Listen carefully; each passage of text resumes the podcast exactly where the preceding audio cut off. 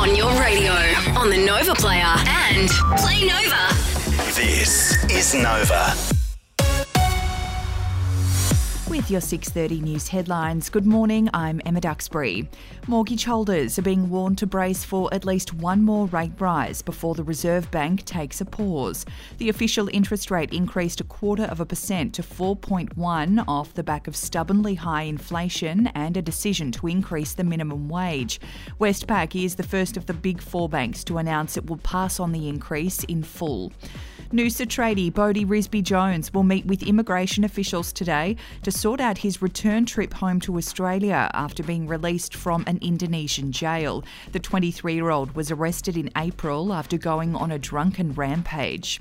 New figures show Queensland's housing price growth is keeping up with the rest of the country, up 2% so far this year.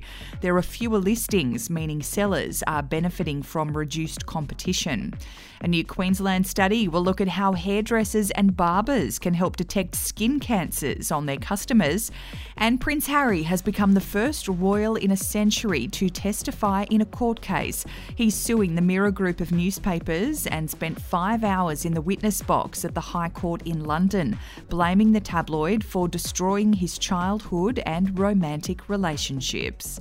Here's Mitch with sport. Premier League side Tottenham last night confirmed the signing of Ange Postecoglou as manager, the former Brisbane Roar and Socceroos coach signing on for the next four seasons. And bowler Scotty Boland will line up for the Australian cricket side as the uh, Test World Test Championship final against India kicks off at the Oval tonight. India will wait until the toss to name its starting 11.